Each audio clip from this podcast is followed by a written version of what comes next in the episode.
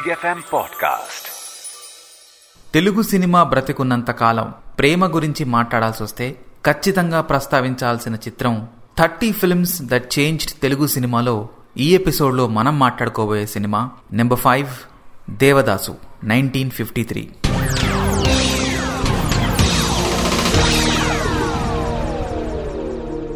Telugu భాషలోనే కాదు భారతదేశంలోనే అత్యధికంగా రీమేక్ అయిన cinema Devadasu.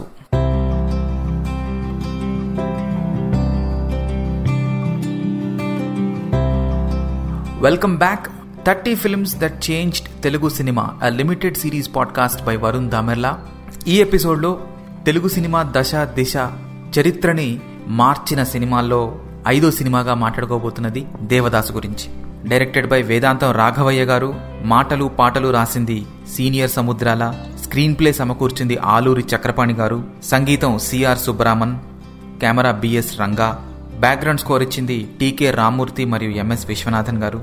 మూల కథ శరత్ చంద్ర చటోపాధ్యాయ ప్రొడ్యూసర్ డిఎల్ నారాయణ గారు. ముందుగా దేవదాసు సినిమా కన్నా ముందు నవల గురించి మాట్లాడుకుందాం. బెంగాలీ లెజెండరీ రైటర్ శరత్ చంద్ర చటోపాధ్యాయ శరత్ బాబు అని ఆప్యాయంగా పిలుచుకుంటూ ఉంటారు అభిమానులు. ఆయన తన పదిహేడో సంవత్సరం రాసిన నవలే దేవదాసు. అయితే రాసిన తర్వాత విచిత్రంగా ఆ నవల ఆయనకే నచ్చలేదట. దీంట్లో చాలా ఎక్కువ విషాదం ఉంది మద్యపానం ఉంది అని చెప్పేసి ఆయన దాన్ని తన ఫ్రెండ్ ఇంట్లో పెట్టేసి దాని గురించి మర్చిపోయాట తొమ్మిది సంవత్సరాల తర్వాత అనుకోకుండా ఆ స్నేహితుడు ఆ నవలని తీసి చదివి ఆయనకి బాగా నచ్చి దాన్ని ఒక పత్రికలో సీరియల్ రూపంలో పంపించాట ఇది జరిగిన పదహారు సంవత్సరాల తర్వాత అంటే శరత్ బాబుకి నలభై ఒక్క సంవత్సరాలు వచ్చిన తర్వాత దీన్ని మొట్టమొదటిసారిగా పంతొమ్మిది వందల పదిహేడులో ప్రింట్ అయిన నావెల్గా బయటకు వచ్చింది ఇంకా ఆశ్చర్యం ఏంటంటే ఈ పదహారు సంవత్సరాల్లో ఆ స్నేహితుడు ఎవరైతే ఉన్నారో ఆయన రకరకాల పబ్లిషింగ్ హౌజుల్ని సంప్రదించటం వాళ్ళు దీన్ని ప్రింట్ చేయడానికి ఒప్పుకోకపోవడం జరిగిందంట. పంతొమ్మిది వందల పదిహేడులో ఈ నవల రిలీజ్ అయింది పంతొమ్మిది వందల ఇరవై ఐదులో ఈ నవల ఆధారంగా మొట్టమొదటి మూకీ సినిమా వచ్చింది. అదే పేరు మీద. తర్వాత నైన్టీన్ థర్టీ ఫైవ్లో పిసి బార్వా అనే ఒక బెంగాలీ ఆయన డైరెక్టర్గా యాక్టర్గా చేస్తూ మొట్టమొదటి టాకీ సినిమా దేవదాస్ మీద వచ్చింది. అదే పిసి బారువా గారి డైరెక్షన్లోనే హిందీలో కేఎల్ సైగల్ హీరోగా ఒక సినిమా వచ్చింది. పంతొమ్మిది వందల ముప్పై ఆరులో పివి రావు డైరెక్టర్ హీరోగా తమిళ్ళో దేవదాస్ నిర్మించారు. పంతొమ్మిది వందల ముప్పై ఏడులో అస్సామీ భాషలో కూడా వచ్చింది సినిమా. ఇక నైన్టీన్ ఫిఫ్టీ త్రీలో తెలుగు తమిళ్ళో వేదాంత రాఘవయ్య గారు దీన్ని పునర్నిర్మించారు. దేవదాస్ నవల బెంగాలీలో ఉంది. దాన్ని మరి తెలుగులోకి ఎవరు అనువదించారంటే విజయవాహిని ప్రొడక్షన్స్లో నాగిరెడ్డి చక్రపాణి మనందరికీ తెలుసు. అందులోని చక్రపాణి గారే స్వయంగా దాన్ని బెంగాలీ నుంచి తెలుగుీకరించారు ఆలూరి చక్రపాణి గారు. ఈ సినిమా డైరెక్టర్ వేదాంతం రాఘవయ్య గారు producer DL Narayana garu writer Samudrala garu and music సమకూర్చిన సిఆర్ సుబ్బరామన్ గారు నలుగురు కూడా మిత్రులు. వీళ్ళు నలుగురు కలిసి సినిమాలు నిర్మించడం మొదలుపెట్టారు వినోద పిక్చర్స్ అనే బ్యానర్ మీద. అయితే దేవదాసు ప్రాజెక్ట్ అనుకున్న తర్వాత ఈ నలుగురిలో ముగ్గురికి ఈ సినిమా మీద నమ్మకం కలగలేదంట. ఎందుకంటే చుట్టుపక్కల వాళ్ళందరూ ఇది మొత్తం అంతా ట్రాజిడీనే ఉంది ఆల్కహాల్ని ప్రోత్సహించేలాగా ఉంది. పైగా అక్కినే నాగేశ్వరరావు గారు ఈ సినిమాని మోయగలుగుతాడా? ఆయన కేవలం జానపద చిత్రాలే చేస్తాడు కదా? ఇలా బోల్డ్ నెగిటివ్ టాక్ రావడంతో సినిమా అనౌన్స్ చేసిన తర్వాత ఈ సినిమాకి సంబంధించి డైరెక్టర్ వేదాంత రాఘవయ్య గారు రైటర్ సముద్రాల గారు మ్యూజిక్ డైరెక్టర్ సుబ్బరామన్ గారు కూడా నిర్మాణంలో నుంచి బ్యాకౌట్ అయిపోయారంట. కానీ డిఎల్ నారాయణ గారు ఈ సబ్జెక్ట్ని ఈ కథని గట్టిగా నమ్మి ఏం కాదు దీన్ని ప్రజలు ఆదరిస్తారు. నవల ఎంత పెద్ద హిట్ అయిందో సినిమా కూడా అంతే పెద్ద హిట్ అవుతుంది అని చెప్పి ఆ ముగ్గురిని తన ముగ్గురు స్నేహితుల్ని సినిమాలో టెక్నీషియన్లుగా పనిచేయండి. నిర్మాణం మొత్తం నష్టం వచ్చినా లాభం వచ్చినా నేను చూసుకుంటాను అని చెప్పి ఆయన ముందడుగేసి సినిమా తీయడం జరిగింది. మొదటగా భానుమతి గారిని పార్వతి పాత్రలో అనుకున్నారట. కానీ భానుమతి గారు తన కింద పనిచేసిన డిఎల్ నారాయణ ఇప్పుడు తనకి బాస్ అవ్వటం ఏమిటి? అంటే ప్రొడ్యూసర్ అంటే అప్పట్లో బాసే యజమానే. జీతం ఇచ్చి యాక్టర్లతోటి పని చేయించుకునేవారు. అందువల్ల ఆ చిన్న అహం అడ్డొచ్చి భానుమతి గారు ఆ పాత్రని రిజెక్ట్ చేశారట. తర్వాత షావుకార్ జానకిని అనౌన్స్ చేయటం సినిమా డిలే అవ్వటం వల్ల షావుకార్ జానకి గారి డేట్లు కుదరక మొత్తానికి సావిత్రి గారు ఈ సినిమా చేయడం జరిగింది. సావిత్రి గారు ఈ సినిమా చేసే టైంకి కేవలం పదిహేడు సంవత్సరాలు. ఆ వయసులోనే అంత బరువైన పాత్రని అంత న్యాచురల్గా చేసి ఎంతో కీర్తిని మూటగట్టుకున్నారు సావిత్రి గారు. అలాగే అక్కినేని నాగేశ్వరరావు గారు. ఆయన అప్పటికే దేవదాసు నవల చదివేసి ఉన్నారు. ఆయనకి కథ పూర్తిగా తెలుసు. ఈ సినిమా తనకి ఆఫర్ రావడంతో మరోసారి ఆ నవలని క్షుణ్ణంగా చదివి ఆ నవల తెలుగులో రాసిన చక్రపాణి గారితోటి ఎన్నో గంటలు సమయాన్ని వెచ్చించి ఆయన ఆ పాత్ర యొక్క తీరుతెన్నులు ఆ పాత్ర ప్రవర్తన విధానం ఇవన్నీ ఆకలింపు చేసుకొని అలా ఎందుకు మాట్లాడతాడు అలా ఎందుకు ప్రవర్తిస్తాడు అనే దానంతా అవగాహన చేసుకొని ఆ తర్వాతే పాత్రలోకి వెళ్ళారట అక్కినేని నాగేశ్వరరావు గారు ఈ సినిమా చేసిన తర్వాత నైన్టీన్ ఫిఫ్టీ ఫైవ్లో దిలీప్ కుమార్ గారు హిందీలో చేశారు. ఆ తర్వాత జమినీ గణేషన్ గారికి శివాజీ గణేషన్ గారికి కూడా తమిళ్ళో ఈ సినిమా ఆఫర్లు వచ్చాయట. అయితే దిలీప్ కుమార్ గారు హిందీ సినిమా చేసేసిన తర్వాత ఆయన ఒక స్టేట్మెంట్ ఇచ్చారు అఫీషియల్గా ఏంటంటే నేను ఏఎన్ఆర్ గారు చేసిన దేవదాస్ చూడలేదు ఒకవేళ చూసుంటే ఖచ్చితంగా ఈ సినిమా నేను చేసేవాణ్ణి కాదు అన్నట్ట. ఇంకా ఏమన్నారంటే there is only one Devdas and that is Akkineni Nageswara Rao అని ఆయన ముగించారు. అంత గొప్పగా నాగేశ్వరరావు గారు ఈ పాత్రను చేశారు. దీనికి అమరత్వాన్ని సాధించి పెట్టారు.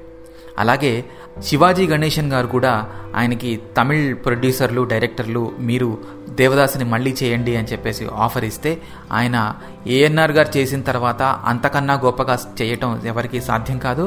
కాబట్టి నేను చెయ్యను వేరే ఎవరు కూడా చేయకూడదు అని చెప్పి చెప్పారట. అది ఏఎన్ఆర్ గారి స్థాయి. ఇక నాగేశ్వరరావు గారు ఈ పాత్ర కోసం ఆ తాగుబోతు వేషం కోసం ఆ తాగుబోతు ఆహార్యం ఆ భావాలు అవన్నీ రావడం కోసం కొంతమంది ఆయన కడుపు మార్చుకొని నీరసంగా తయారయ్యి తిండి తినక ఆ నీరసంతో చేశారని కొంతమంది నిజంగానే ఆయన మందు తీసుకున్నారని అనుకుంటారు. కానీ వాస్తవం ఏమిటంటే నాగేశ్వరరావు గారే స్వయంగా చెప్పిన మాటల ప్రకారం నాగేశ్వరరావు గారివి తేజోవంతమైన కళ్ళు. ఆయన కళ్ళల్లోనే ఆ భావాలన్నీ పలుకుతాయి. మరి తాగుబోతుగా చేయడానికి ఆయన ఏం చేశారు అని అంటే షూటింగుల్ని రాత్రికి షిఫ్ట్ చేయించారంట. ఆయన రాత్రి భోజనంలో గడ్డ పెరిగేసుకొని కడుపు నిండా భోజనం చేసి తర్వాత పది పదకొండు తర్వాతే ఆయనకి బాగా నిద్ర వస్తున్న టైంలో షూటింగ్ పెట్టుకునేవారంట.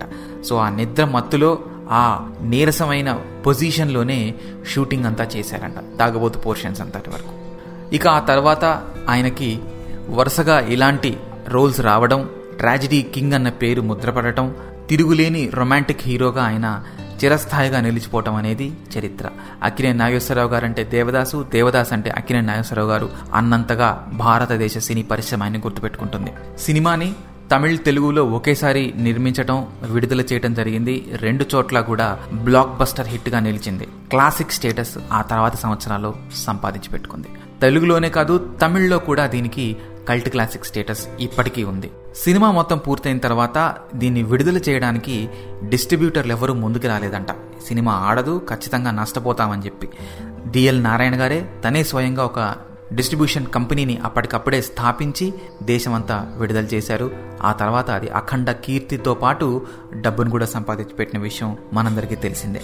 ఇక దేవదాసు గురించి ప్రస్తావన వస్తే అక్కినే నాగేశ్వరరావు గారే కాదు సావిత్రి గారు కూడా ఈ సినిమా నవలని ఆశాంతం చదివి కన్నీళ్ళు పెట్టుకొని పార్వతి పాత్రతోటి పూర్తిగా లీనమైపోయి షూటింగ్ సమయంలో కూడా ఆవిడ ఎన్నో సందర్భాల్లో ఎన్నో సీన్స్లో గ్లిజరిన్ అవసరం లేకుండానే నిజంగానే కన్నీరు కార్చారట. డైరెక్టర్ గారు కూడా కట్ చెప్పటం మానేసి సావిత్రితో పాటు కెమెరా ముందు కన్నీరు పెట్టుకొని అలా చూస్తూ ఉండిపోయేవారట. అది ఆ పాత్ర గొప్పతనం దేవదాసు సినిమా ప్రస్తావన వస్తే అగ్రతాంబులం సంగీతం అనుకుంటుంది. సిఆర్ సుబ్బరామన్ గారు చేసిన ఈ సంగీతం అజరామరంగా అందరికీ గుర్తుండిపోతుంది. ఒకటా రెండా పదకొండు పాటలు. అంతా భ్రాంతి అయినా చెలియలేదు చెలిమి లేదు జగమే మాయ అందం చూడవయ్యా ఓ దేవద కుడియడమైతే కలయిదని తానే మారిన పల్లెకు పోదాం ఒకదానికి మించి సూపర్ హిట్లు అయ్యాయి మరి ముఖ్యంగా జగమే మాయ పాట కల్ట్ స్టేటస్ని సాధించింది. ఏఎన్ఆర్ గారు ఒక ఇంటర్వ్యూలో దేవదాసులో నా నటనలో సగం పని ఘంటసాల గారు చేసేశారు. ఆయన తన గొంతులో పలికించిన నటన నేను కేవలం ఎక్స్ప్రెషన్స్ ద్వారా చూపించాను. ఫిఫ్టీ పర్సెంట్ క్రెడిట్ ఘంటసాల గారిదే అన్నట్ట. అది ఆయన గొప్పతనమే కాదు ఘంటసాల గారి ఘన కీర్తి కూడా. ఆ విధంగా తెలుగు సినిమాలో ఒక ప్రేమ కావ్యంగా ప్రేమ కథా వస్తువుగా వచ్చి ఇప్పటికీ రెండు వేల పద్దెనిమిది పంతొమ్మిదిలో వచ్చిన అర్జున్ రెడ్డితో సహా ఎన్నో వందల ప్రేమ కథలకి ఇన్స్పిరేషన్ దేవదాసు. అంతేకాదు భవిష్యత్తులో సినిమాలో కంటెంట్ ఉంటే ఆ భావాలు ఆ ఎమోషన్స్ ఆడియన్స్కి కనెక్ట్ అయితే ఎంతటి విషాదాన్నైనా చూస్తారు అన్న నమ్మకాన్నిచ్చింది దేవదాసు. ప్రేమ కథల కన్నా గొప్ప కమర్షియల్ కథా వస్తువు ఇంకోటి లేదని నిరూపించింది దేవదాసు. ఒక మంచి పుస్తకాన్ని లేదా నవలని సినిమాగా మార్చటం తెలివైన పనే అని భవిష్యత్తు ఫిల్మ్ మేకర్స్కి ఒక దారి చూపించింది దేవదాసు. అందువల్ల తెలుగు సినిమా దశ దిశాని మార్చిన ముప్పై చిత్రాల్లో ఐదో స్థానంలో ఉంది దేవదాసు. వచ్చే ఎపిసోడ్లో మరొక సినిమా గురించి మాట్లాడుకుందాం. సెలవు. Big FM Podcast.